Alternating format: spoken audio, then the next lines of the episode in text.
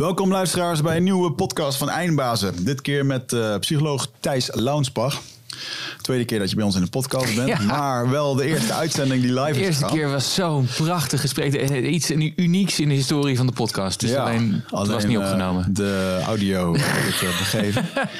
dus uh, mijn welgemeende publieke excuses voor, ja, voor dat. Maar, het was alsnog een heel leuk gesprek, weet ik nog. Ja. Maar ook wel leuk dat anderen nu kunnen meeluisteren. Dus het is nu de voorbereiding voor ehm, nou ja, uh, hoe noem je dat? Ja, dat was eigenlijk de voorbereiding voor dit gesprek. Als je dit hoort als luisteraar, dan is het dus gelukt met hem online zetten ja, dit keer. Dat, dat wel. Alleen, het is wel... Uh, de vorige keer zat je hiervoor vanwege fucking druk, toch? Of ja, even kijken hoor. Ik denk, ik denk dat dat toen. Uh, we hebben het daar wel over gehad. Maar ik heb denk ook wel veel gepraat over Je bent al genoeg. Dat was, toen. Dat was, dat was het boek dat ik vorig jaar heb, heb geschreven. Ja. ja. Kom man. Hoe gaat het nu met je? Goed. Wat ben je aan het doen? Waar ben je het meeste mee bezig? Nou, dit is de week dat, uh, dat mijn boek uh, uitkwam. Dus die is, die is gisteren uitgekomen. Dus ja. dat, uh, ik hou hem even voor de camera. Dus ik weet niet wanneer dit wordt uitgezonden, maar... Ja, maar, um, week ergens. Ja, precies. Dus dat is... dat ah, sociale media. Yes, ja. Dat is, dat, is een spannende... Dat is altijd een spannende week. En ook een beetje gek, omdat het project dat, dat eigenlijk al maandenlang in mijn hoofd af is. En ik heb mm. wat proefdrukken bekeken en dat soort dingen. Dus het zit ja. nu in de categorie in mijn hoofd af. Dus voor mij bestaat het eigenlijk al, maar nu is het het moment dat de wereld uh, ermee in aanraking komt. Ja. Uh, dus uh, an voor andere mensen begint het nu pas te leven. Dat is eigenlijk wel heel ja. Wel mooi, want vorige keer hadden wij het nog over de metaverse. Ja. Nog. Ja. En uh, toen vertelde je al dat dat een heel slecht idee was. het, werd, het, idee is daarna ook heel slecht uitgevoerd. Want het is ook nooit echt... Uh, nou, het is ja, ik, wel een beetje gelanceerd. Ik heb maar... begrepen dat... Uh, nou, je hoort er af en toe wat interessante verhalen over. Er was geloof ik vanuit, vanuit de EU was er in de metaverse... hadden ze een feest georganiseerd voor, voor 7 ton, geloof ik. Oh, wow. Er waren 30 mensen op afgekomen. Um, ja. En volgens mij is ook... nou ja, dus Mark Zuckerberg, de, de baas van Facebook... die heeft zijn bedrijf nu ook Meta genoemd. Hè, en dat is ook waar hij heel erg in wil investeren. En dat is elk jaar een investering van een paar miljard. Maar er gebeurt eigenlijk nog niet zo heel veel. Ja. Ja, goed, dat... Wat ik op zich best wel toejuich hoor. Want ik, ik denk dat dat uh, mm. het idee dat we ook, laten we zeggen, alle tijd die we nu niet online afspelen, dan in de metaverse moeten zijn. Ja. Dat, uh, dat staat me erg tegen. Ja, zeker. Maar goed, ja, je boek heet ook uh, Asociale Media. Mm -hmm. hoe de socials je manipuleren en hoe ontsnap je aan hun greep. Ja. Oké. En light. Waar wil je beginnen? Ja, ja. Hoe, hoe, ben je erbij gekomen om dit te schrijven? Laten we daarmee beginnen. Nou, ik, ik ben dus psycholoog. En dat, dat, betekent dat mijn werk eigenlijk altijd te maken heeft met mentale gezondheid. Um, er zijn natuurlijk heel veel verschillende soorten psychologen. En je denkt waarschijnlijk, als, als je bij dat, dat, dat woord. denk je aan iemand waar je naartoe gaat als je vastloopt in je leven. met wie je dan gesprekken voert.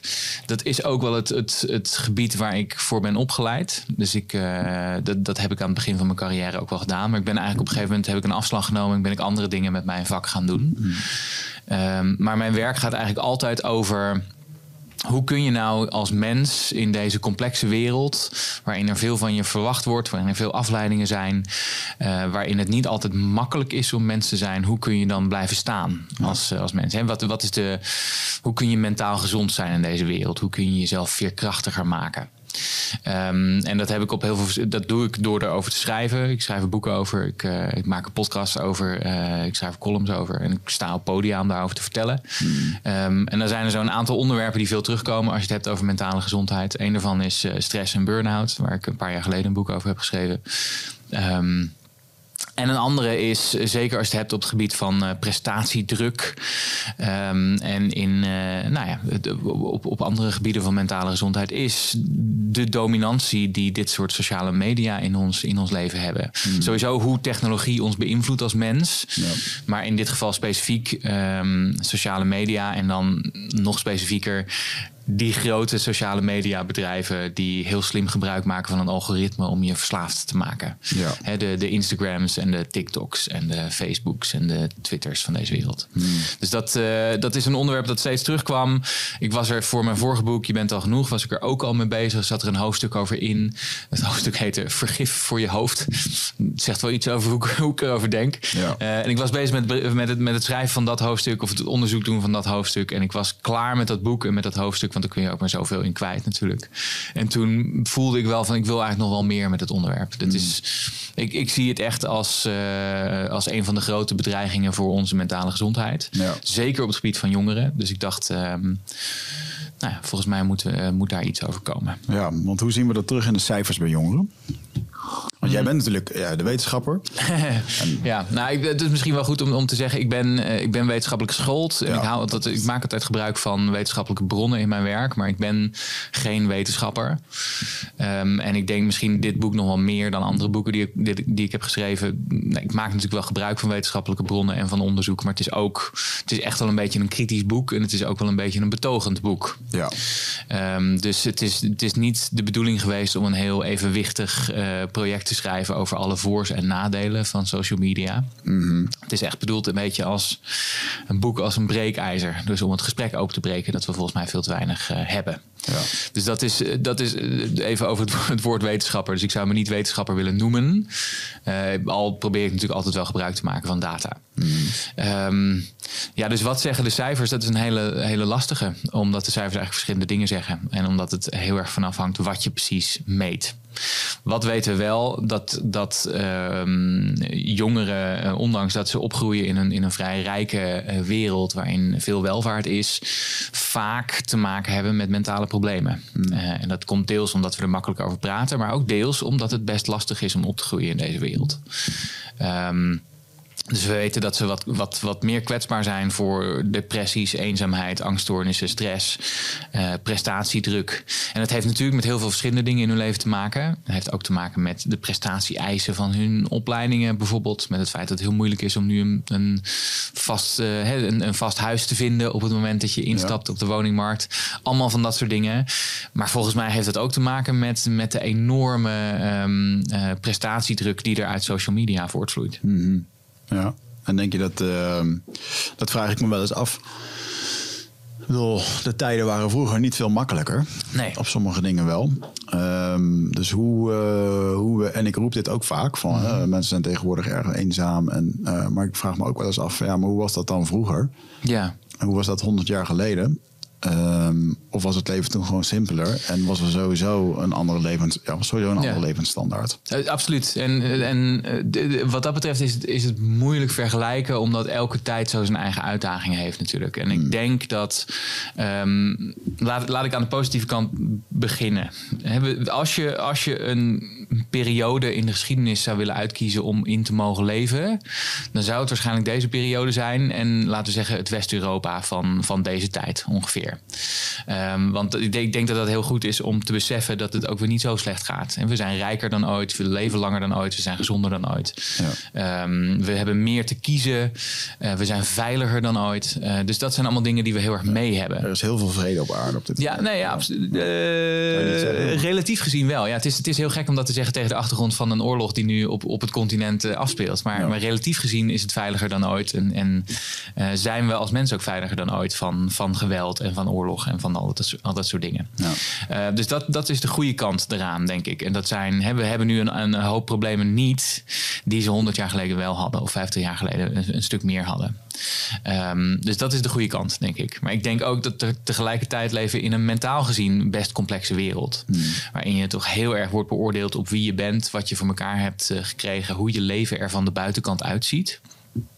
Um, en ook nogal, hè, dat, dat is mijn, mijn vorige boek, het is niet helemaal gek dat, dat die, die titel heeft. Hè, je bent al genoeg, omdat ik denk dat het een wereld is die zeker naar opgroeiende mensen eigenlijk voortdurend laat weten: je bent er nog niet, je mag er nog niet zijn, je hebt dat nog niet bereikt, je hebt nog geen sixpack, je hebt ja. nog niet um, drie maanden per jaar op Bali uh, met je onderneming. Dat is, dat is, dus je bent er nog niet. Hmm. Mm. Dus je mag eigenlijk nog niet van jezelf houden totdat je die nou ja, die maatstaven hebben bereikt die eigenlijk helemaal niet de norm zijn, maar eigenlijk tamelijk exceptioneel zijn. Ja. Uh, dus dat is denk ik één ding. En ik denk ook dat we, dat we met de technologie die we nu hebben gewoon continu afgeleid zijn. Mm -hmm. En dat dat uh, het best wel lastig maakt om echt met je gedachten en met je aandacht uh, ergens te zijn. Ja. Uh, omdat er altijd op de achter, achtergrond een stoorzender meespeelt. Mm -hmm. Dus, dus de positieve en negatieve kanten, we, materieel, financieel, fysiek, denk een hebben een stuk beter dan, dan, uh, dan 50 jaar geleden. Mm. er zijn toch ook wel een aantal dingen die, die op het mentale vlak spelen, die het toch wel ingewikkeld maken. Ja, zoals de gemiddelde schermtijd. Ja, bijvoorbeeld, ja. Toch? Wat is die bij jou eigenlijk, de gemiddelde schermtijd? Oeh, ik vind het uh, best lastig. Um, ik heb best veel schermtijd, denk Zal ik. Zal ik je nou gewoon uh, uitroepen om dit even te laten zien? ja, al, al, nee, dat, dat, dat, kan, dat kan ik zeker doen. Um, uh, al vind ik altijd, ik zit veel in de auto en ik heb, de, ik heb het idee dat hij ook al het GPS als schermtijd ziet. Zeker, dus dat ja. vind ik altijd een beetje lastig. En ook ja. volgens mij de muziek die hij afspeelt. Ja. Maar dan zit ik gemiddelde per dag drie uur en veertien minuten op mijn telefoon. Ja. ja, dat is een hoop. Dat is, dat is een hoop. Ik had er twee weken geleden een slot opgezet bij mij een uur. Ja. En ook inderdaad, maar dan pakt hij maximaal op, op alles. Mm -hmm. Maar dat is ook als je even een sms goed door zit te lezen. Als je even moet nadenken over een sms, niet typt. Ja. Uh, even je Google Maps. Precies. Uh, eigenlijk zit je er zo aan. Ja. En er is, nog, er is natuurlijk ook wel een verschil tussen wat doe je dan op dat scherm. Zeker. Um, maar ik denk, dat, dit is dan mijn telefoon. Ik denk dat ik misschien op, op dagen dat ik veel achter een computer werk... natuurlijk nog veel meer schermtijd heb op mijn laptop. Mm -hmm. um, ik denk wel dat, dat, dat mijn social media tijd relatief weinig is daarvan. Ja. Het, is, het, het gaat vooral om andere dingen bij mij. Ja. ja.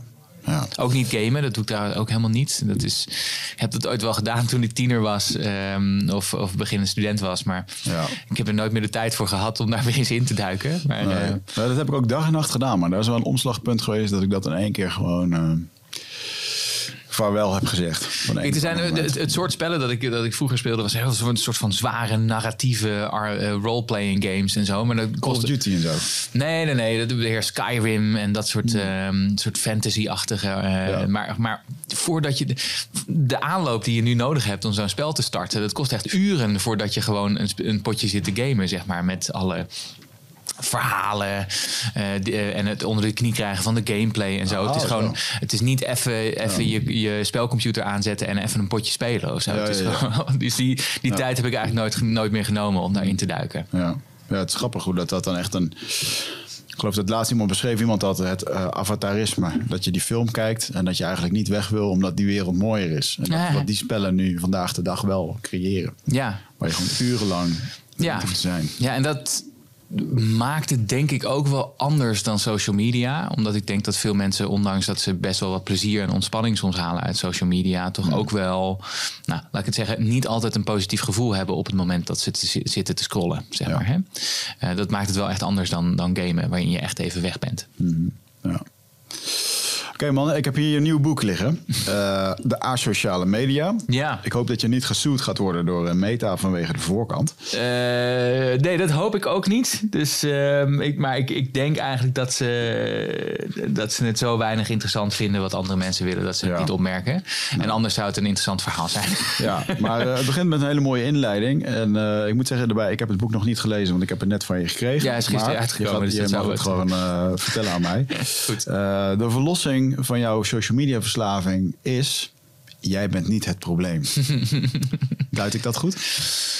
Ehm, In de zin van ehm, dat ze heel goed weten met al die miljarden hoe ze jou op dat scherm Ja, moeten precies. houden. Dus dat is inderdaad, eh, ik, weet- ik weet niet of ik zou zeggen dat dat de verlossing is, maar het is denk ik een goede en relativerende boodschap om aan mensen te geven dat het niet een gebrek is aan zelfdiscipline als Ja. je nogal verslingerd bent aan dit, algoritme, dit soort algoritmes. Want zo wordt het vaak geframed hè, van ja, die social media, je moet gewoon eh, wat slimmer zelf daarmee omgaan. Je moet jezelf gewoon kunnen beheersen.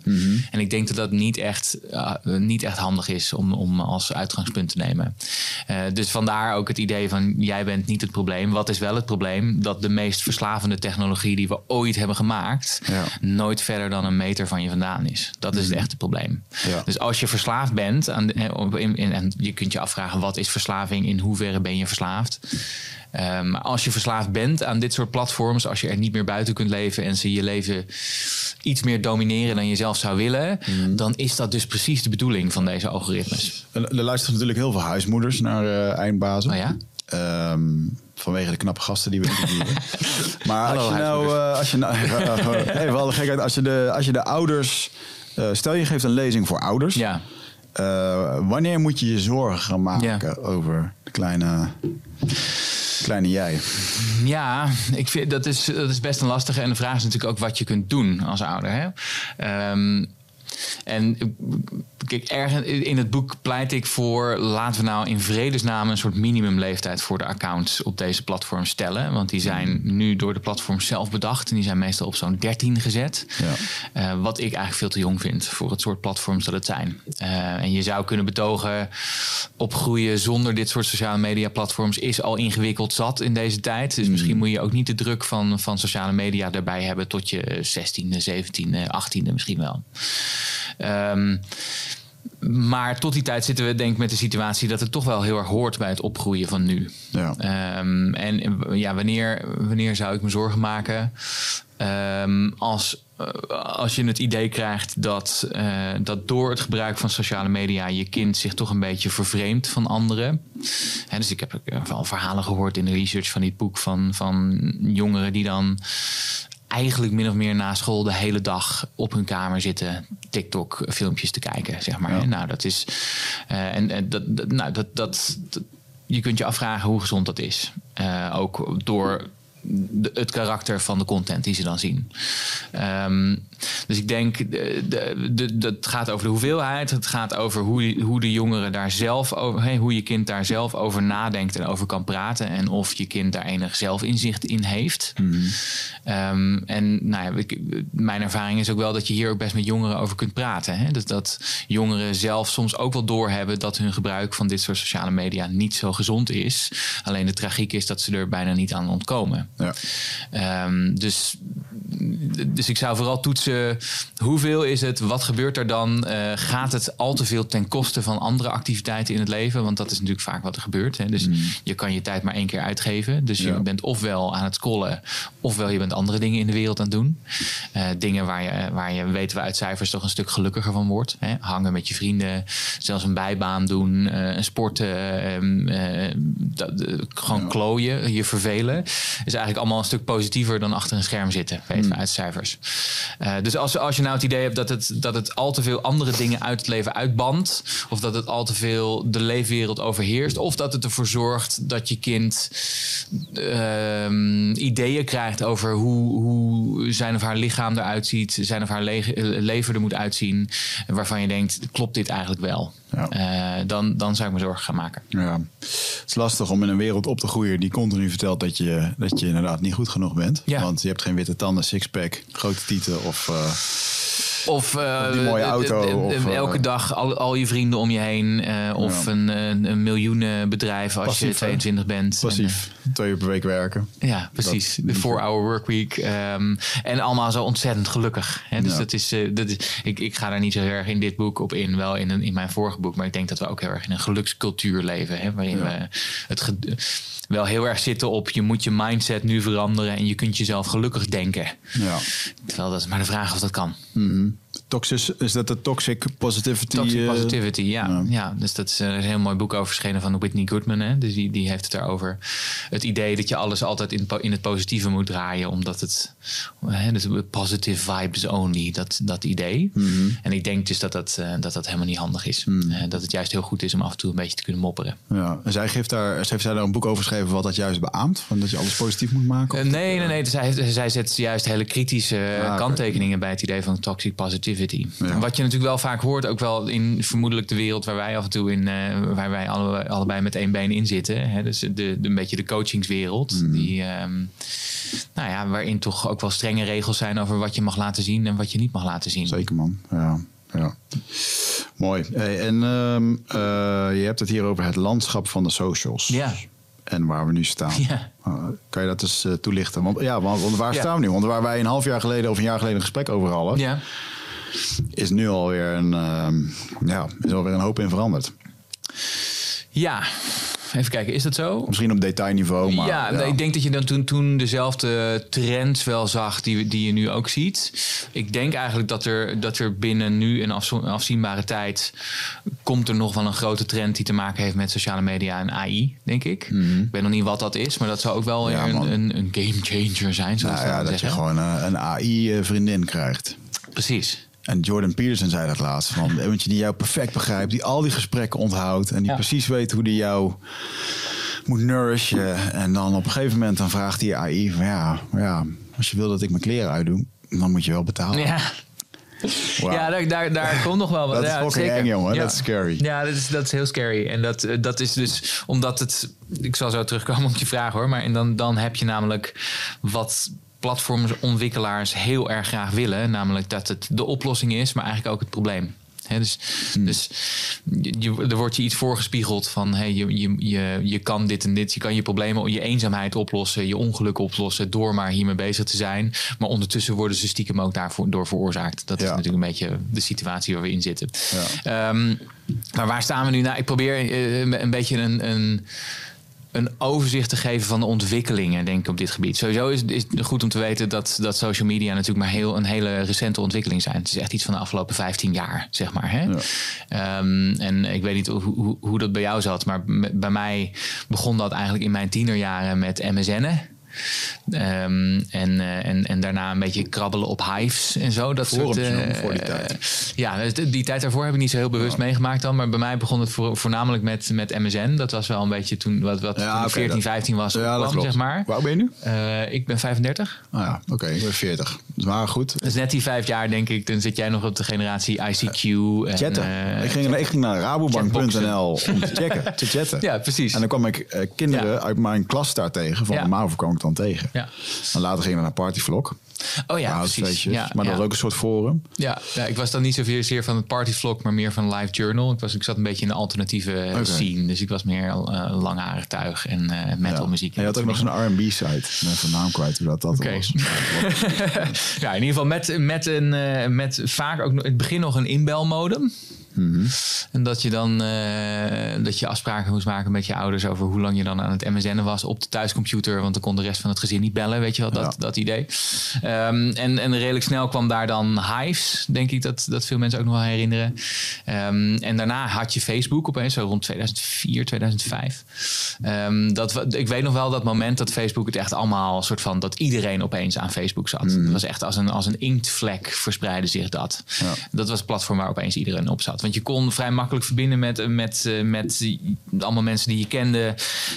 Alle hippe mensen zaten daar. Het was gratis. Het was goed ingedeeld. De, de, de site werkte. Mooie foto's maar. kon je plaatsen. Je kon- Precies, ja. precies. Het was een soort etalage voor jezelf. Ja, ja, ja, meer nog dan, dan Hives dat was, denk ik. Want dat dat meer een los soort van profiel was. En dit was Ja. meer een nieuws-update-achtig ding van de updates van, van de mensen in je netwerk. En dat was ook in de eerste instantie wat, wat Facebook denk ik ook was. Hè. Dat ging vooral om het verbinden met andere mensen. Het ging vooral om, om kijken wat er dan in de levens van anderen gebeurde. Ehm, het delen van updates over je eigen leven. Ik ben getrouwd of ik heb een huis kunnen kopen. Of hè, het- ik moet naar Antwerpen, kan ik met iemand meerijden? Dat, dat idee, zeg maar. Ehm, en op een gegeven moment is er zo 2009-ish, volgens mij. Ehm, misschien nog iets daarvoor, misschien iets daarna. Dat heb ik niet, even niet helemaal paraat. Maar is er een soort shift geweest in, eh, in het idee van, van Facebook, in de filosofie van Facebook. Waarin het minder ging om zoveel mogelijk mensen op dat netwerk krijgen. Want daar zat min of meer iedereen al. En de focus steeds meer werd op het aanbieden van virale content. Hè? Dus, dus content die snel heel populair wordt. En die wordt, snel wordt doorgegeven door een netwerk heen. En op een gegeven moment eh, verschuift dan ook de focus van... ehm, je ziet in chronologische volgorde de updates van je netwerk. Nou, je ziet helemaal bovenaan de dingen die het het beste doen Beste in, de, eh, ja. in, in het algoritme, zeg maar. Hè? Een algoritme, voor de mensen die dat niet weten, is een stukje software dat op basis van een aantal factoren een bepaalde beslissing neemt over, in dit geval, wat komt er bovenaan te staan in jouw nieuwsfeed. Ja. Ehm, en dat is, dat is eigenlijk de weg waarop we nu eigenlijk nog steeds zitten.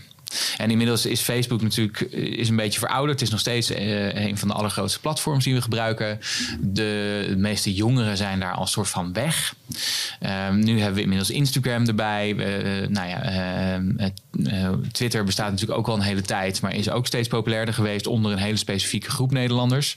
De rest van de Nederlanders, 95% denkt, waar de hel zijn jullie mee bezig op het platform? Maar goed, het is vooral binnen journalistieke kringen is het heel belangrijk. Ehm, en, eh, en, en, en nu natuurlijk TikTok is een van de grootste eh, reizende bedrijven. Voornamelijk onder een jonge doelgroep. En het heeft dus het heeft allemaal steeds meer te maken met het aanbieden van zo verslavend mogelijk en zo interessant mogelijke content. Op basis van wat het algoritme weet over waar jij goed en niet goed op zou gaan reageren. Ja. Dus het spelletje is steeds meer geworden jou precies die content aanleveren. En content kunnen dus foto's, filmpjes, uh, verhalen zijn. Jou precies datgene aanleveren waarvan de kans groter blijkt dat je dan blijft hangen. Mm Of dat je dan blijft doorscrollen. Nou, waarom is dat nou zo? Omdat jouw aandacht en jouw data wordt verkocht om jou zo goed mogelijk, eh, om, laten we zeggen, zo goed mogelijk informatie over jou aan adverteerders te kunnen verschaffen. Dat is het hele spelletje. Mhm. Ehm, dus, dus dat is denk ik waar we nu staan op een punt waarop het eigenlijk helemaal geen sociale media meer zijn, omdat de sociale functie van dit soort technologieën steeds meer naar de achtergrond verdwijnt, maar waarin het spelletje is om jou zoveel mogelijk hoekt te krijgen. Ja. Um, dus dat, nou ja, en dat dat, dat, dat dan ten koste gaat van de tijd die jij hebt voor andere dingen. Dat het ten koste gaat van je mentale gezondheid. En dat je er ontevredener over jezelf van wordt. Of jaloerser van wordt. Of ongelukkiger van wordt. Dat zal ze allemaal een worst wezen. Hè? Als je maar blijft hangen. Mhm. En dat is het spelletje ook. Dat is het spelletje geworden. Het is een, een, systeem dat duivels goed in elkaar zit. En duivels goed weet hoe ze jou met allerlei hele slimme trucs zo verslaafd mogelijk kunnen krijgen. Ja. ja, en hoe zien we dat in de dat zie je ook gewoon in de fysiologie terug, toch? Van het brein en hoe dat. Uh... Ja, ja dus, dus deze technologie. Ja, dus ik moet even zeggen, deze de grote door de algoritmes gestuurde sociale media waar ik het over heb in het boek. Die, zelf, die zelf niet weten hoe hun algoritmes werken, toch? Dat is al eigenlijk. Precies, ja. Dus, dus dat wordt de grote, dat wordt de grote volgende stap natuurlijk. Hè? Dat we nu allemaal AI-algoritmes krijgen waarvan we eigenlijk zelf niet meer weten hoe ze werken. Hmm. Ehm, maar waar zijn die nou heel goed in? Nou, eigenlijk onze, onze menselijke eigenschappen en onze menselijkheid exploiteren. Daar komt het eigenlijk op neer. Dus één ding, eh, wat ze bijvoorbeeld heel goed doen, is je onbewuste gebruiken. Mhm. Want als je erover na gaat denken, ga je niet je telefoon oppakken om je stories te bekijken. Dat doe je op momenten dat je even niet goed jezelf onder controle hebt. Dat je niet bewust bezig bent. Zo heb ik het in ieder geval wel, weet je, als ik, als ik de app van Instagram op mijn telefoon heb, wat ik niet doe, om die, precies die reden, dan zijn er gewoon momenten in mijn dag dat ik merk oh, ik ben nu aan het scrollen. Ik ben mijn stories aan het bekijken. Heb ik dan niet zelf gekozen, is gewoon automatisme geworden. Ja. En dat zijn vooral de momenten dat ik me even een beetje eenzaam voel, of dat ik me verveel, of dat ik even onzeker ben, of dat ik me ongemakkelijk voel. Dat zijn de momenten waar, waarbij je als een soort ja, fopspeen, zeg maar, dat eventjes je lekker even kunt terugtrekken in je wereld van leuke, interessante content. Mm -hmm. Dus dat is er één. Um, het heeft ook te maken met, met uh, het, het, aanspreken van het beloningssysteem van je hersenen, je dopamine-regulatiesysteem. Um, dus je ziet ook gewoon, als je, er zijn allemaal hersenscans gedaan, dan zie je uh, kleine beloningjes van het dopaminesysteem. Wat sowieso het, het beloningssysteem is van onze hersenen. Nou, dat wordt op een hele slimme manier uitgebuit door dit soort technologieën. Door je af en toe uh, eventjes een goede beloning te geven. Um, vandaar ook die vergelijking die je vaak hoort met, laten we zeggen je Instagram of je TikTok als een soort gokkast. Ja. Daar blijf je ook muntjes in gooien en af en toe krijg je een grote beloning. En die, mm. dat is zo motiverend voor mensen, noem je intermittent reinforcement. Zo motiverend voor mensen dat ze dus avonden aan avonden die aan die gokkast staan. Nou, dat doe je ook met je telefoon. Ja.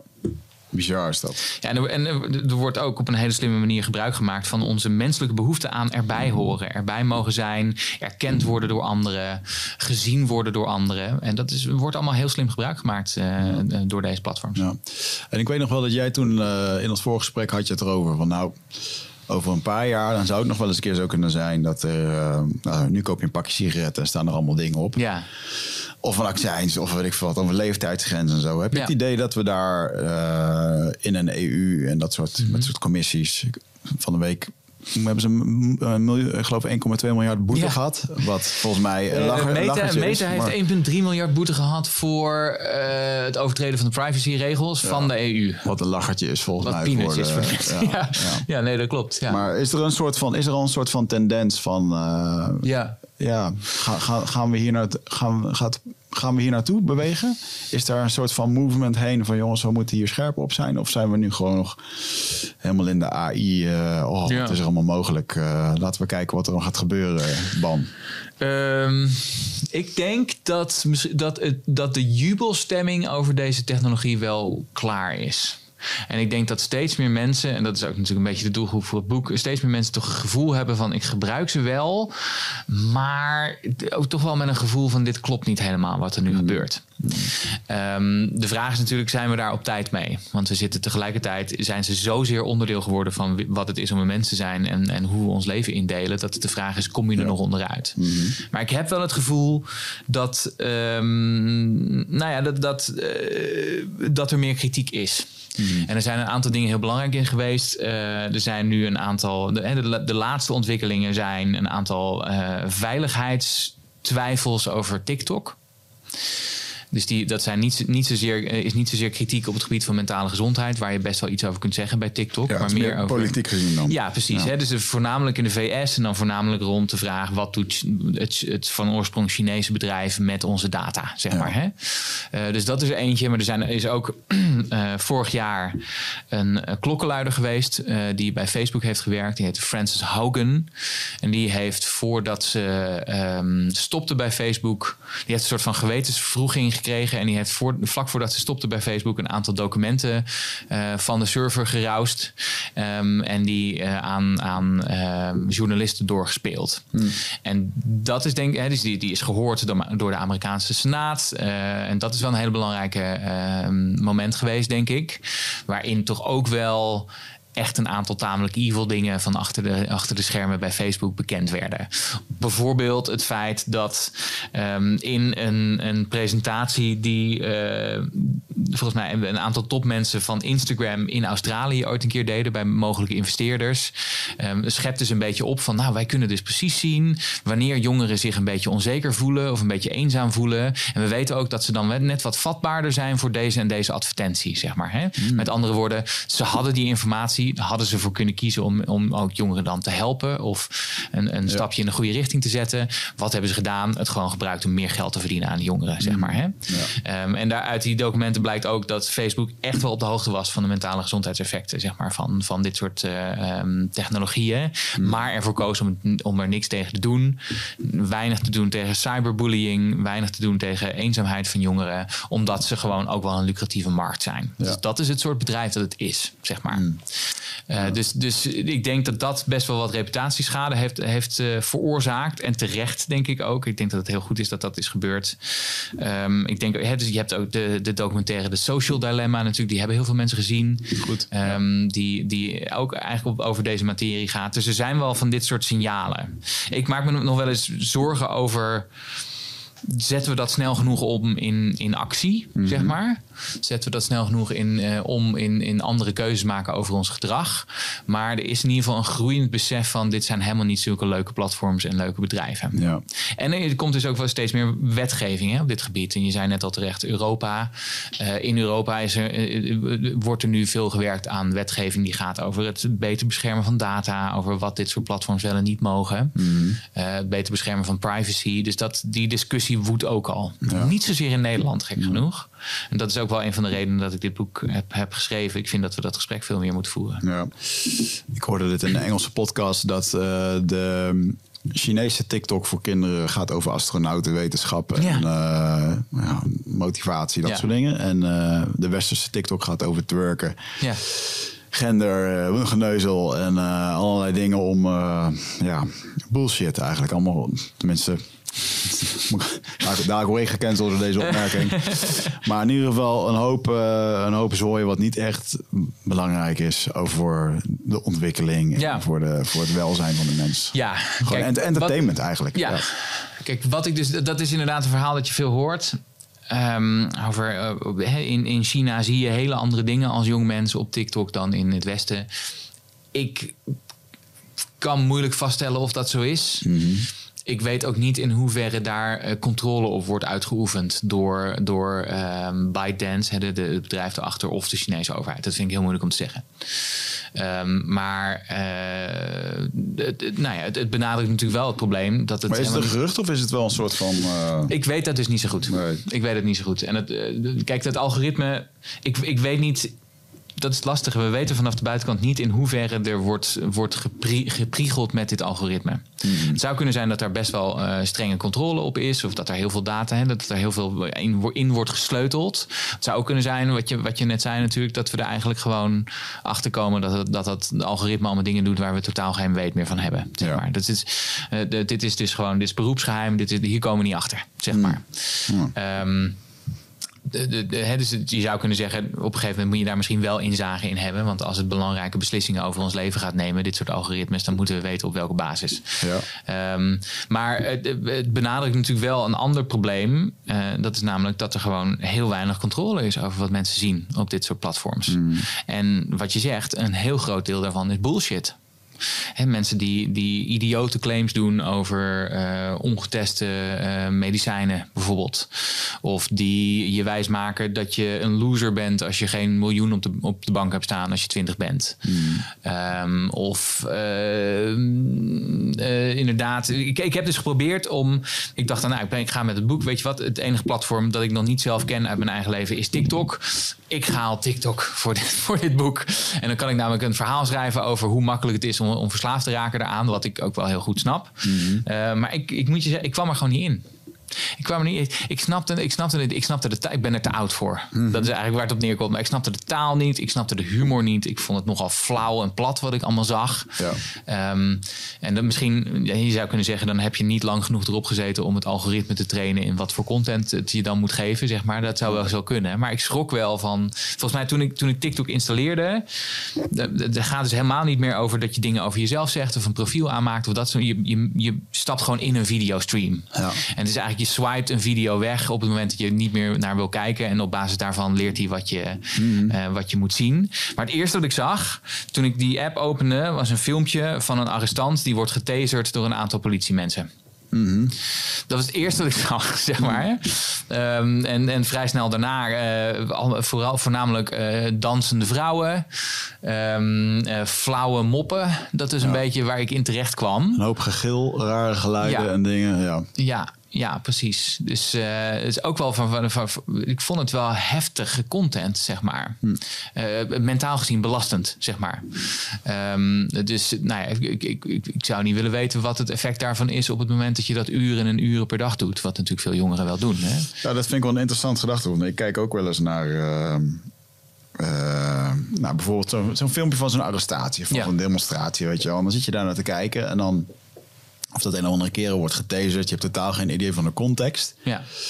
Uh, mijn vriendin die zegt dat ook wel eens. Voor jou, het komt wel allemaal binnen in je systeem, ja. weet je wel. En je zit het een beetje te bekijken. Als, uh, wat ik me bijvoorbeeld ook heel erg opval... Uh, op Twitter zie je heel veel filmpjes van Oekraïne. Ja. 4K geschoten. Het is alsof je live Call of Duty mee zit te kijken. En ik zit er naar te kijken alsof je, ja, alsof je inderdaad een clip uit een Call of Duty spel zit te kijken, weet je wel. Super, super um, hoe noemen we dat? Uh, rare realiteit. Ja, surreëel is het. Surreël, ja, ja, dat is het woord. Ja, ja en dat, wat, ik, wat ik dus vooral het surreële vind, eh, en, en, om nog maar even op TikTok te blijven, is dat je dus de combinatie van dit soort verschillende content. Je hebt dus eerst uh, een heftig seksueel filmpje. En dan heb je een, een, een, een, sketch van een cabaretier. Dan heb je je, je, je Oekraïense battle, um, uh, battlefield footage. En dan ga je weer over naar voetbal. En het gaat zo super snel achter elkaar. Ja. Het is echt een beetje, ik vond het echt een beetje een visuele en een mentale overload, zeg maar. Ja. En het doet inderdaad iets met je systeem. En dat is, dat is nou juist het lastige. Dit soort algoritmes weten, of althans, weten is een gek woord in dit, maar hè, begrijpen dat dat voornamelijk um, content die op de een of andere manier chockerend is of zorgt voor grote emoties, dat mensen daar goed op reageren. Ja. Dus content waar je. Dat is, dat is de reden dat iedereen de hele tijd ruzie heeft op, op um, Twitter. Mm Dat is gewoon, dat heeft te maken met dat je meer reageert op content waar je boos of gefrustreerd of, of afgunstig van wordt. Ja. Dit is de reden dat je jaloers wordt van de levens van anderen op Instagram. Um, en, nou ja, op, op, op TikTok betekent dat dat je dus een continue stroom hebt van nogal heftige content. Ja. En ik denk dat daar ook wel hetzelfde voor geldt als wat je natuurlijk veel hoort over, over porno. Uh, een van de nadelen dat dat nu zoveel voorhanden is, is dat veel jonge mensen daar heel veel naar kijken. En dus ook gewend raken aan tamelijk extreme prikkels. En dus ook steeds extremere prikkels gaan nodig hebben uh, voordat ze ergens opgewonden van worden of voordat ze iets überhaupt opmerken. Ja. Uh, dus ik maak me echt wel zorgen over wat jarenlang een aantal uur per dag TikTok met je hoofd doet. Ja, ja bizar ja. Daar gaan we naartoe. En, um... en dat is, het lastige is dat er geen enkele controle is. Waar je op de, er wordt vaak de, de parallel gelegd met televisie. En dan zeggen mensen, ja Thijs, uh, televisie, dat was ook een grote verandering. Um, en zo erg was het toch. En mensen vonden dat ook eng van tevoren. En zo erg was dat niet. Kun je je afvragen of dat nou wel zo'n positieve invloed is geweest, televisie. Hmm. Maar het verschil tussen televisie en TikTok is dat je bij televisie altijd een redactie hebt die dingen checkt. Ja. Dus die de meeste bullshit eruit filteren, die de meest extreme dingen eruit filteren en iets van context geven. Dat heb je op TikTok totaal niet. Dus er wordt gewoon extreme content ingepleurd en eh, het komt er aan de andere kant uit, zeg maar. Ja. Um, en TikTok is nooit meer dan een meter van je vandaan. Hmm. De televisie zet je nog wel eens uit, zeg maar. Ja. Ja, nou ben ik ook wel van mening dat de televisie ook wel uh, een hoop onzin naar je toe gooit. Ja, dat, maar dat zeggen mensen. Dat, het, scherm, het is de, televisie, eh, dus zo, eh, zo erg was dat niet. Nou ja, daar kan je, dus mensen worden daar wel degelijk, dat doet iets met je hoofd. En we, iedere huiskamer heeft een soort altaar gebouwd met een enorm zwart vierkant waar alles naar gericht wordt. zeg maar. Dus zo goed was dat ook er niet. Ik kijk nu al twintig jaar geen televisie meer. Ja. Um, en dat kwam omdat ik een vriendin had. Wij zaten alleen maar te lamballen, tv te kijken. En op een gegeven moment zat je gewoon vier, eh, alleen maar stond die National Discovery stond op. Omdat daar al iets is. En op een gegeven moment had ik alles drie keer gezien. En toen weet ik nog wel dat ik op een gegeven moment zat te balen s'avonds dat weer die film werd uitgezonden. Of weer dat ik gewoon mijn, mijn, leven werd bepaald door dat. Toen heb ik er radicaal afscheid van genomen. Geen tv meer. En een van de eerste vragen die we vaak krijgen in ons huis als mensen voor het eerst binnenkomen. hey, waar is jullie televisie? Ja. ja. Heel de kamer wordt ingericht op dat fucking scherm. Ja. Ja, nee, dat, dat, dat klopt. En dat is natuurlijk ook dat is een, een technologisch ding en een generatieding. Hè? Want ik denk dat de generatie van mijn ouders, zeg maar, die zullen allemaal nog wel televisies hebben. Maar steeds meer mensen van onze leeftijd, die, die, die halen gewoon dat ding uit hun woonkamer weg. En, en zeker veel jongeren van nu, die kijken echt niet zoveel meer naar lineaire televisie. Dat is ook ja, het is gewoon saai voor die mensen, zeg maar. Die zijn, die zijn anders gewired. Die, die zijn gewend aan andere dingen. Dus mm, ja, ga, je dan, ga je dan nieuwsuur kijken? I don't know, man. Maar ik snap het ook wel. Maar het is verrassend dat je gewoon... Eh, ik merk het nu zelf ook, dat ik het heerlijke aan YouTube is, dan kijk ik even een, iets wat 45 minuten duurt. Maar met mijn knopje naar rechts skip ik iedere keer 15 seconden. En ik zit overal zo doorheen. Ja. Mijn dochtertje zit Netflix te kijken. Dat mag ze twee keer per week doen op woensdag en op zondag. Mhm.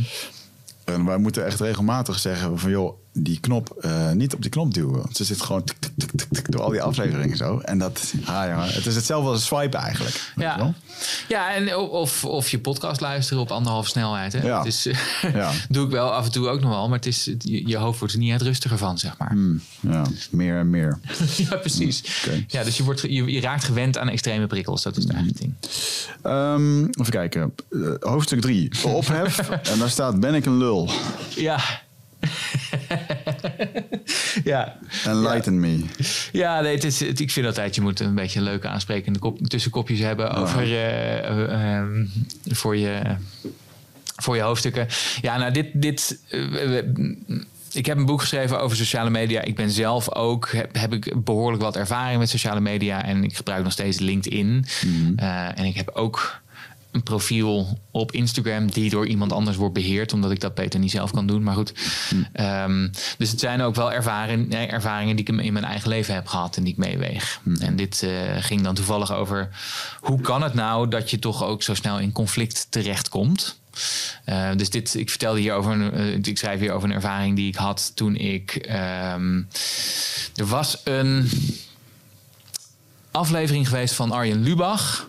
En dat ging over coaches destijds. Mm Over waarom er zoveel coaches zijn. En daar had ik dan weer een soort reactie op geschreven.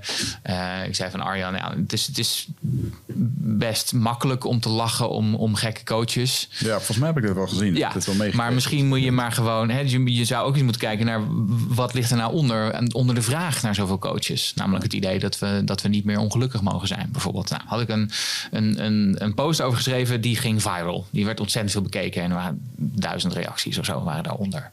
Um, en ik weet nog dat ik dat in die dagen dat dat aan de hand was, dat ik dat super spannend en interessant vond. Maar dat ik dus ook dacht, nou, dan ga ik dan wel, ik ga ook wel reageren op wat mensen zeggen. En dat ik naarmate de tijd vorderde, dat heeft zo'n paar dagen geduurd dat ik hier veel mee bezig was, um, dat ik gewoon steeds botter uit de hoek kwam. Mm. Zo, dat ik ook steeds een korter lontje kreeg en steeds feller reageerde op mensen.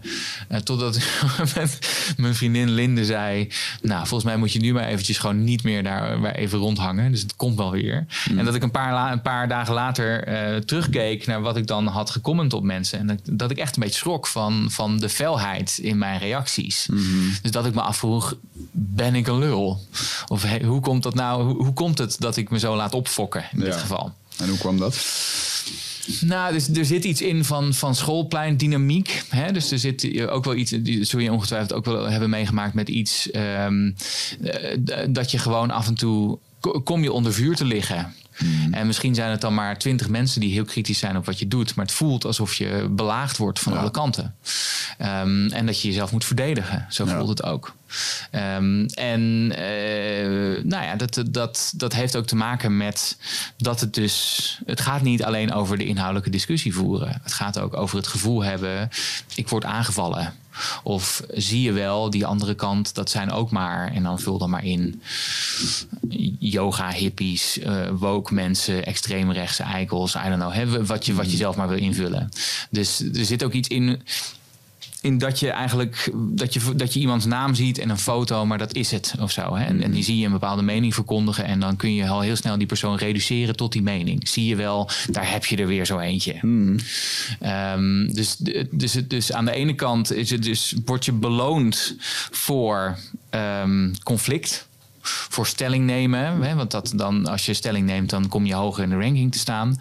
En aan de andere kant zit er een soort dehumanisatie zit erin. Hè? Een soort ontmenselijking. Want wij zitten nu tegenover elkaar te praten als mens tot mens. Maar als je alleen iemands foto en een naam ziet. En vooral wat die kloten vindt aan wat je hebt gezegd. Mhm. Dan raak je veel sneller in, in de aanvalstand, zeg maar. Hè? Zeker. Uh, dus, de, dus er zitten allemaal van dat soort mechanismen in. Die dus, die dus juist ook ons nou ja, ons, onze gevoeligheid voor ophef, onze gevoeligheid voor um, ik moet me nu verdedigen of ik word boos om wat ik zie, die daar heel slim gebruik van maken. Hmm. Nogmaals, om ons dus zo verslaafd mogelijk te krijgen. Ja. Ja, het is een bizarre bubbel. Ook LinkedIn vind ik trouwens wel echt een bubbel. Ja. Want ook dat laat mij wel heel erg zien waar ik naar uh, op zoek ben. Ja. Um, maar het geeft ook wel weer heel erg weer waar sommige mensen in staan. Ja. Ik heb ook afgelopen jaren wel gemerkt dat veel mensen soms voorbij kwamen. Dat ik echt, ach, ik ben het gewoon echt stevast niet met jou mee. Ja. Niet met jou eens. Fucking irritant. Ja, koesteren die mensen zou ik zeggen. Want het is heel goed dat je die ziet. Want hmm. uh, een van de dingen die natuurlijk vaak gebeurt... en dat is, hè, dus mensen raken in een rabbit hole terecht. Ja. Ik heb ook uh, iemand gesproken die, die um, ook eigenlijk een soort, een soortzelfde pad heeft, heeft afgelegd. Hmm. Die begon bij een aantal video's die wat vragen stelden over, uh, over 9-11 en hoe dat is gebeurd. En die is daar helemaal ingedoken en kwam toen ook weer bij aanverwante um, ideeën en Um, een, een, meer de samenzweringskant. Ik weet het, dat is niet het woord dat hij zou gebruiken, denk ik. Maar hè, dus dingen die tegen de geëikte beelden ingaan. Um, en dat is iets waar je, waar je ook wel een beetje in kunt verliezen, natuurlijk.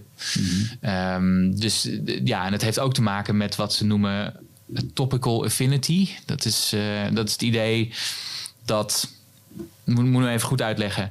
Dus die algoritmes proberen jou zoveel mogelijk tijd door te, door te laten brengen op die platforms. En waar ze op een gegeven moment achter zijn gekomen, is dat als jij uh, content te zien krijgt waar je het al soort van mee eens bent, dan is de kans groter dat je blijft hangen. Wat is het resultaat daarvan? Dat je vooral content te, eh, te, zien krijgt die of waar je het al mee eens bent, of die net nog een stukje extremer zijn. Ja. Dus wat ik bijvoorbeeld uitleg is: stel je begint, uh, hè, dus je, je, je hebt een goed voornemen over dat je je leven weer op de rails wil zetten in het nieuwe jaar. En je zoekt een paar motivatievideo's op op YouTube.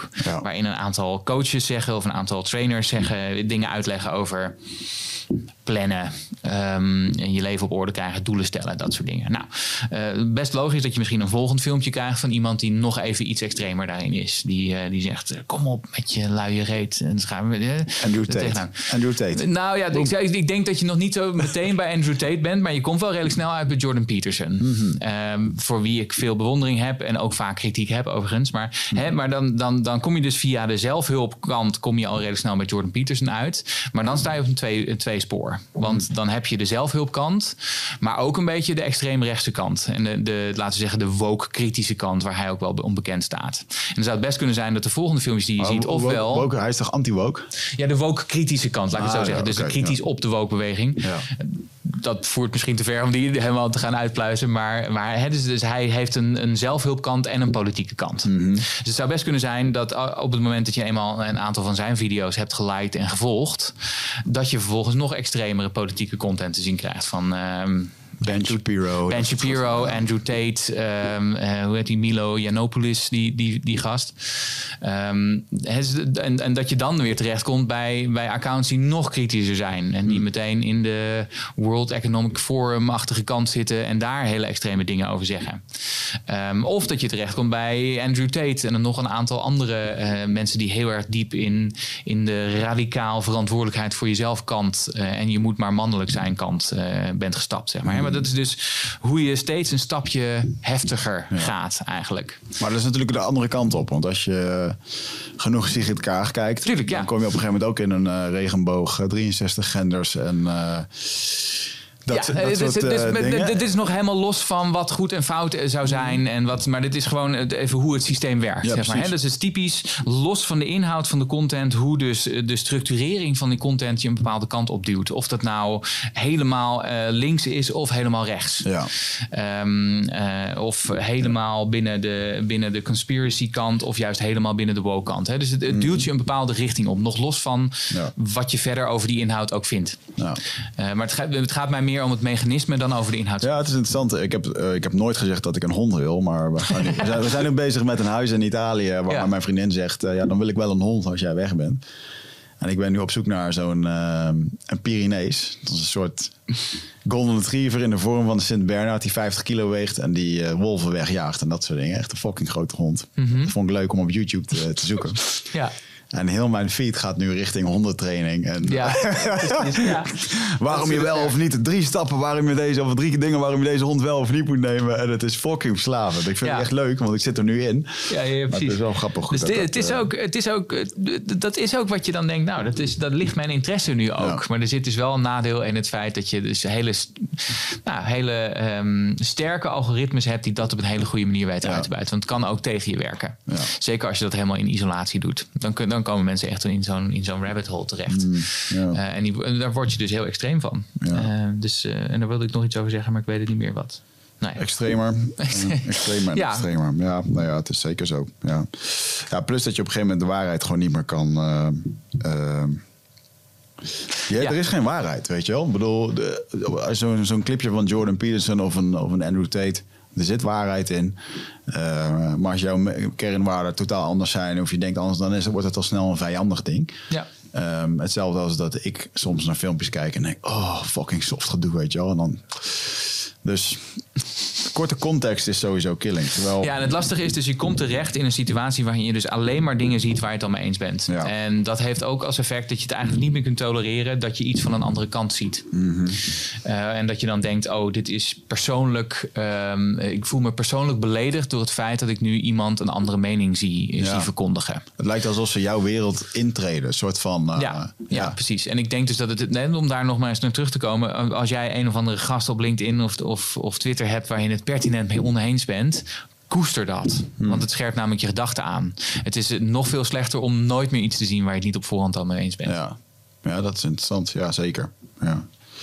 Hey, en um, um, ik denk dat we dit al. Een, je hebt het hier over de socials en het pure brein. Dat hebben we volgens mij al wel een beetje besproken. Ja. De drie verklaringen. Ja.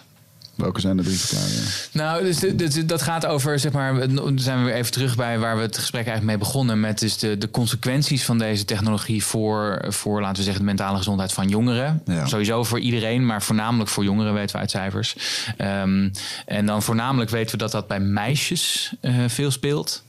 Uh, en met name dan meisjes die ook heel veelvuldig gebruik maken van sociale media. En dat, daar zit sowieso een genderverschil in, want jongens zijn over het algemeen, ik zeg over het algemeen, mm dus er zullen verschillen in zitten, maar jongens zijn geneigd uh, om wat meer te gamen, meisjes zijn geneigd om wat meer op social media te zitten. Um, en ik denk, gamen kan ook heel verslavend zijn. Social media zit heel erg direct gekoppeld aan je eigen persoonlijke identiteit. Dus ik denk dat dat ook best nog iets kwetsbaarder is. Um, ja, dus er, zijn aanwijzingen en dat zijn dus niet, is niet, er zijn geen causale verbanden, omdat je daar causaal onderzoek naar moet doen. En dat is eigenlijk heel moeilijk in dit geval. Maar er zijn een aantal um, correlationele verbanden gevonden tussen um, veelvuldig gebruik van sociale media um, en eenzaamheid, depressie, angst, uh, stress, prestatiedruk, noem maar op. Ja. Um, eetstoornissen vaak ook, hè? want dat is, daar, is ook best wel heel veel onderzoek naar gedaan.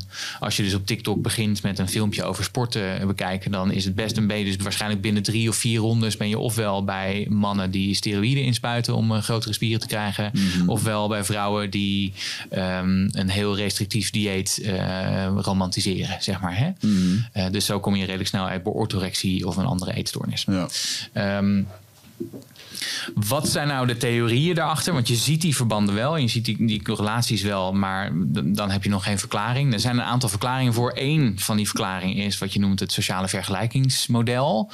dus wat, wat je ziet op bijvoorbeeld een Instagram, ga je af, daar ga je jezelf aan afmeten. Um, hè, dus de, dan, dan denk je, um, ja, ik, ik, doe het op zich best wel oké. Ik heb een fijne baan, ik heb een, een best oké relatie. Maar ja, nee, ik zit niet op Bali eh, de, de helft van het jaar op een strand. Uh, allemaal interessante content, uh, content voor mijn miljoenenbedrijf te maken, zeg maar. Hè. Dus ik ben eigenlijk een loser. Ja. Die vergelijking. En dat kan op het gebied van relaties, van vrienden, van hoe je leven eruit ziet, van je uiterlijk, van je carrière. leg je het af tegen het vergelijkingsmateriaal. Dus dat is één tweede theorie is de verdringingstheorie. En die, heeft, die, die zegt gewoon simpelweg: de hoeveelheid tijd die je besteedt op socials kun je niet aan andere dingen besteden. Dus het drukt andere activiteiten in je leven weg. Voornaam, voornamelijk als jongere ook. Hè? Dus als jij zes uur per dag op, op, op social media rondhangt, dat zijn zes uur die je niet in andere dingen kunt investeren. Ja. Die je niet investeert in bestendige relaties in de fysieke wereld. Die je niet besteedt aan het oefenen van gesprekken voeren met mensen, aan andere dingen, aan sporten, aan, aan dingen die je samen met anderen doet. Dus ja, precies. Dus het, het, het verdringt die dingen uit je leven. Je hebt daar gewoon minder tijd voor. En we weten ook uit onderzoek, eigenlijk alles wat je buiten een scherm in de fysieke wereld doet, is beter dan wat je op een scherm uh, in je, op je eigen kamer doet, zeg maar. En de laatste theorie is de, uh, is de cyber, gaat over cyberpesten. dus hoe, hoe, meer tijd je doorbrengt online, hoe meer tijd je doorbrengt op sociale media, hoe groter de kans ook wordt dat je daar iets akeligs mee maakt. Ja. En waar wij nog wel uit een tijd komen dat, dat pesten vooral op het schoolplein zich afspeelde. En dus ook stopte op het moment dat je niet meer op het schoolplein was. Hmm is er nu allerlei technologie die mensen ook kunnen gebruiken om jou te pesten als je thuis bent. Dus dat houdt eigenlijk nooit meer op. Ja. En dat heeft te maken met cyberpesten is een heel logisch voorbeeld, maar ook doxen, hè, dus je, je adres uh, kenbaar maken of um, video's van je verspreiden terwijl je dat niet doet, of niet wil, of uh, memes over jou maken terwijl dat eigenlijk akelig is voor je. Hè. Dus dat, dat zijn allemaal ja. vormen van akelige dingen die je kunt meemaken online. Ja. Dus dat zijn de drie verklaringen. Hmm. Dat gebeurt ook bij de jeugd al. Ja, dat is nog niet helemaal bekend in mijn uh, kringetje. Omdat Cyberpesten, ja zeker. Omdat ik daar nog niet echt in zit. Ja, ja, nee, en dat is best natuurlijk lastig op het moment dat je dat een groot deel van je leven ook als jongere in het publieke oog afspeelt. Is de vraag: kun je het je permitteren om ooit nog een fout te maken of iets stoms te zeggen of een rare opmerking te plaatsen als alles wordt gelogd en alles wordt vastgelegd? Ja. Ja, ik ben blij dat ik op mijn 16 geen uh, social media had. Inderdaad, ja. Als ik dan, als ik dan nadenk over de schoolreisjes die we hadden, gingen we naar Tesla toe. En dan uh, werd er een hoop wiet en alcohol meegenomen. Er werden ook domme dingen gedaan. Er werden dingen kapot gemaakt. En Dat was dan hartstikke interessant waarschijnlijk om te filmen, maar uiteindelijk dodelijk geweest voor je. Nou ja, dus het filmen aan zich niet zozeer, maar het feit dat het dus voor altijd dan online staat, dat is wel. En, en, en dat ook dat je niet meer alleen de eigenaar van, daarvan bent, maar ook bijvoorbeeld Instagram daar gewoon eigen, eigenaar van is, zeg maar. Hè? Ehm, en dat het dus ook wat je in het verleden hebt gedaan, dat mensen dat terug kunnen vinden en daar iets van kunnen vinden. En dat het consequenties heeft voor wie je nu bent in de wereld. Kan je dat weg laten halen met uh, lastig. Ik denk, uh, zo, als het als het op je eigen profiel staat, dan zou dat in theorie kunnen. En dan kan je daar, heb je, kun je daar zelf over beschikken. Maar op het moment dat iemand er eenmaal mee aan de haal is gegaan, dan ben je wel echt sjaak. Dan, dan krijg je dat eigenlijk nooit meer voor elkaar. Ja. Hmm, die internet doesn't forget. Nee, precies. Oké, eh, tot hier en niet verder. Tien manieren om de invloed van uh, social lieve. Wat fijn dat we gewoon lekker dat hele boek eh, doornemen. Nou, jij maar nog maar tien minuten, dus ik, ik, moet. Ik nou, we hebben ook we hebben veel gezegd al, denk ik. Hmm. Dus ja, dus. Um, ja, ja, dus, dus ik kijk, voor, laat ik het zo zeggen, voor je mentale gezondheid als je puur en alleen dat als criterium neemt, is het misschien het handigste om gewoon helemaal zo min mogelijk op sociale media te zitten. Hmm. De vraag is of dat realistisch is voor veel mensen. En ik schaar mezelf daar ook bij. Hè, want ik ben nu, ik probeer ben heel kritisch over dit soort platforms.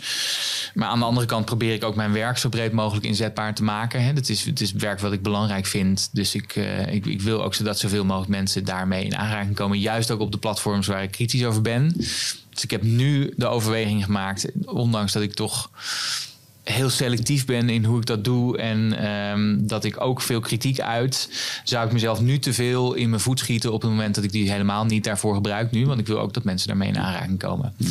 Wat misschien een, wellicht een beetje hypocriet is, maar wel iets zegt over hoeveel heel veel mensen hier ook in staan. Hè? Die, uh, op de een of andere manier kom je daar niet helemaal los van. Hmm. Het goede nieuws is dat hoeft misschien ook niet. Um, dus ik heb, misschien het allerbeste zou zijn helemaal kappen. Dat is misschien niet altijd realistisch voor iedereen. Maar er zijn wel een aantal dingen die je kunt doen of die je kunt toepassen, of een aantal strategieën die je kunt hanteren. Daar gaat dat hoofdstuk over. Ik zal er een paar noemen. Uh, die je kunt gebruiken om wel zoveel mogelijk die, die um, laten we zeggen, de invloed van de socials uh, op, op afstand te houden. Dit je telefoon. Dus voor heel veel mensen gaan nu, als ik zo je telefoon is wel echt een. Uh... Ja, dat is hardcore. Uh, ja, nee, dat precies.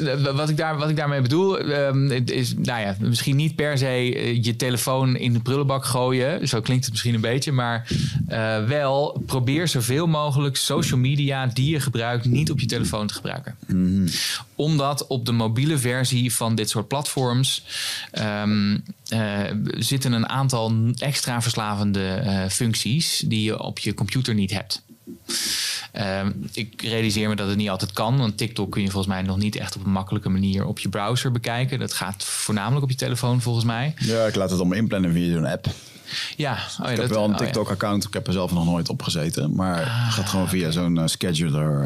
Uh, oh, kijk, dat is heel handig om te weten. Ja, maar dan kun je het dus niet zien van andere mensen. Maar dan kun je wel gewoon je eigen content kun je ja. ergens opzetten. Ja. Um, maar dus, hè, er zijn voor, voor de meeste van dit soort platforms gewoon ook uh, browserversies. Die los van je telefoon staan. En ik denk dat dat heel handig is om te doen. Omdat je daar toch een aantal... Ten eerste, het, het lokaliseert het op één apparaat. Mm -hmm. En nou ja, je, je hebt je telefoon over het algemeen meer mee dan je laptop. En je zit meer op je telefoon dan op je andere apparaten.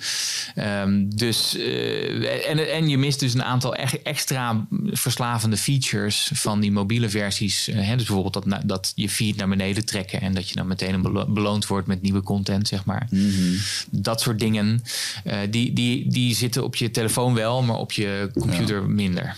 Dat is mijn lifesaver, ook op de desktop. Ik heb zo'n app die de aanbevolen video's op YouTube uh, weghaalt. Ja. Dus heb je alleen het filmpje wat je kijkt. Ja. En niet nog een of ander smeuig ander uh, thumbnailtje. Wat, Precies. dus dat zijn, dat zijn van die dingen die je kunt doen om toch iets meer afstand tussen jou en het algoritme te zetten. Zeg maar. Hè? Dan heb je nog steeds dezelfde content. Maar dan, heb je, dan ben je wat minder aan die verslaven, nog extra verslavende dingen van je telefoon uh, vast. Uh, dus dat is er eentje. Um, ik denk dat het ook heel verstandig is om selectief te zijn in welke platforms je wel gebruikt en welke niet. Want het feit dat je misschien toch iets met sociale media doet, hoeft natuurlijk niet te betekenen dat je, dat je en een Facebook en een TikTok en een Twitter en een Instagram en een LinkedIn hebt. Ja. Maar kies er één of twee uit waar je dan het meeste uithaalt en laat, laat de rest lekker uh, liggen. Um, Uh, ja, wat, wat, wat verder nog meer. Um, ik denk dat het. Hè, dus een, van de, een van de strategieën die ik, die ik noem in mijn boek is train je bullshit filter. Mm Dus realiseer je dat in tegenstelling tot wat je misschien op televisie ziet, wat je online ziet, daar zit gewoon een hele hoop bullshit tussen. Omdat um, content niet beloond wordt uh, met zo, zo genuanceerd en wetenschappelijk en correct mogelijk te zijn, maar meer bij, door een emotionele reactie bij jou teweeg te brengen. Mm. Dat is de reden. Um, dus die bullshit filter zit niet automatisch op die platforms, dus die moet je zelf toepassen. Ja. Dus, je, dus heel kritisch zijn op wat je ziet en denken: wat, wat is hier eigenlijk het belang achter? Waarom wordt me dit getoond? Wat is het doel hiermee? Um, welke emotionele reactie brengt het bij mij teweeg? En klopt dat eigenlijk wel? Dat, dat is dus werk dat je allemaal zelf moet doen. Ja, ook als je televisie kijkt. Ook als je televisie kijkt, klopt, absoluut. Maar daar zit in ieder geval nog iets van een filter in in de vorm van een redactie van een, van een programma over het algemeen. Ik zeg niet dat dat perfect is, absoluut niet. De, de, redactie daar is toch precies hetzelfde als ik, die de redactie doet voor mijn social media. Dus ik heb ook een intentie. Ik wil ook iets teweeg brengen met mijn boodschap. Dat gaat direct daarin. En daar heb je een redactie die daar nog even over vergadert en denkt van ja, nou, doen we dat titeltje ja. we dit overbrengen. Absoluut.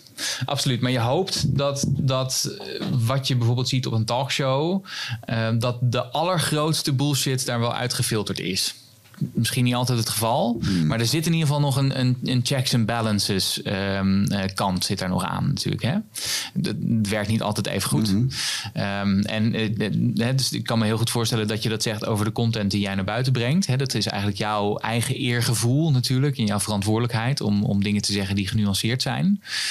Maar er zijn ook heel veel dingen die, heel veel contentmakers die die filters niet toepassen. Nee. Nou, ik vond wat ik laatst positief verbaasd, positief verbaasd over was dat die Elon Musk op Twitter nu een soort community. Uh, ja, jij lacht, maar ik vind dit, vond, dit vond ik echt goed. Ja, ja, een soort uh, community uh, fact-checking had. Ja. Want mij is ook duidelijk geworden dat de fact-checkers, ja, het is ook, ook maar niet altijd correct. Klopt. Sterker nog, het wordt gewoon aangestuurd en er zit ook weer een hele agenda achter. Um, dat ik iets zag op Twitter en dat mij echt triggerde. Dat ik dacht, dit ga ik doorplaatsen. Doe ik even een screenshot en op, op mijn Instagram. En toen zag ik uh, community guidelines eronder.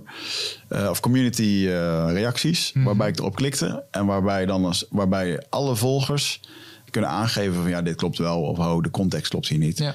Waardoor het bericht in één keer ontkracht werd. En het, het had geen, als dat er niet had gestaan, had ik het geplaatst op mijn Instagram. Precies. Dat vond ik goed. Ja, dat is, dat is een, ja, er is veel te zeggen over Musk en, uh, en mm. Twitter. En hij heeft elke dag wel weer een relletje ergens over. Maar dit, dit klinkt als iets dat, dat best een nuttige feature is. Maar dat je de ja, power to the... Nou, zo voelde het een beetje. Oh, power to the people. Ja, hier hebben, hey, hier hebben 6000 mensen opgestemd op een... En, ja, maar goed, ik weet niet of dat, dat dan natuurlijk goed is. Maar ja, voor, voor mij gaf het een gevoel van... Uh, het, er wordt in ieder geval gecheckt. Ja. Het lastige is natuurlijk dat het vaak gaat over dingen waar je misschien zelf net te weinig verstand van hebt. Ja, dat is meestal. Um, dus dat is, en, en, en dat zijn de dingen waar je toch ook wel getriggerd door kan raken. Mm. Terwijl, um, nou ja, ik zou zeggen, van, van alles wat je online ziet, kijk vooral ook heel goed van waar komt het vandaan, wat is de informatie die tot je komt en wie doet de claim. Mm. Want over het algemeen uh, geldt hoe extremer de claim dat iets waar is, of dat iets een goede behandelmethode is, of wat, hoe extremer de claim, hoe, hoe overtuigender het bewijs erachter moet zijn, zeg maar. Mhm. Dus uh, laat ik zeggen van iemand die al 30 jaar eh, in de psychiatrie uh, hoogleraar is en die zegt wat we tot nu toe hebben gedaan is allemaal bullshit. Dat geloof ik makkelijker dan uh, iemand die, uh, een ondernemer die iets zegt over geneeskunde van ja, we, weten, we weten eigenlijk niks en we moeten helemaal deze kant hebben, zeg maar. Hè? Je moet allemaal kurkuma eten. Precies, ja. precies. Dus dat is, check ook de bron. En dat, dat is dus ook het werk van de bullshit filter die je zelf moet doen, denk ik. Mhm. ja ja, mooi. Ja, en eh, dus misschien dan de laatste. Ik, ik denk dat het dus, dat zei ik ook al ergens in, in dit gesprek, het, het jammeren aan deze sociale media, tussen aanhalingstekens, is dat ze dus steeds minder sociaal worden. Mm. En dat ze steeds meer gaan om verslavende content pushen. Ja. Uh, en dat is denk ik ook wel, dat, dat, daar, daar heb je zelf ook een rol in, denk ik. Hè? Dus je kunt uh, je, kunt, je kunt natuurlijk zelf vooral de nadruk leggen op, op de verbanden die je hebt met mensen die je al kent en daar dingen mee delen. En wat minder op, op uh, je allerlei content laten voorschotelen op YouTube Shorts of op TikTok of op de Instagram ja. uh, Explore pagina. Ja, dus gebruik het dan voornamelijk ook om die verbinding met andere mensen te leggen en niet voor die content. Hmm. Een aantal, ja, ja. Een aantal, dat is zo'n aantal van deze, van deze strategieën. En de andere moeten, moeten mensen zelf maar lezen. Ja, vet. nou, mooi dat je er in ieder geval aandacht aan geeft. Ja. Het is hard nodig. En zeker in de komende jaren. Ik denk dat je over tien jaar eh, zegt van ja jongens, hier had tien jaar geleden al een boek over geschreven. Dus uh, ja, ja, ja, ja. Hate to say I told you so. Nou, we, we, zullen het zien en ik hoop dus dat er, dat er wel een tegenbeweging komt. En ik denk dat het ongelooflijk belangrijk is dat we hier in ieder geval een kritisch gesprek over hebben, want dat doen we veel te weinig. Ja, zeker man. Dankjewel. En uh, we zien je bij jou, uh, we zien je de volgende keer vast een keer terug in de studio. We houden contact. Heel graag. En dan moeten we het even hebben over jouw psychedelische avonturen. Want ja, daar hebben we het helemaal niet over gehad. Ja, dat kut. Hebben we nog eventjes? Heb je nog een nieuw avontuur gehad? Psychedelische avontuur? Um, Onlangs? Nee, nee helaas, helaas niet. Dus de laatste keer dat het was, was een begeleide paddotrip. Ja, oké. Ja, dus dat is, ik, daarna is er niet zo heel veel eh, psychedelisch avontuur meer geweest. Ja, oké. nou, dan gaan we die plannen. En dan kom je daarna weer een keer terug en dan gaan we het uitgebreid over hebben. Heel graag. Als je meer tijd hebt, want je moet naar een uh, nieuw even, je moet naar iets anders toe. Dus uh, oké, dankjewel man voor je heel komst. Graag Oké, luisteraars, dankjewel voor het luisteren, voor het uh, intunen bij ons. Uh, volg ons op uh, Instagram, op YouTube, waar je nu ook zit te kijken. En volg mij en Thijs op de socials. Tot de volgende keer. Ja. Of niet, ja, of niet. Ja. Oké, tot de volgende.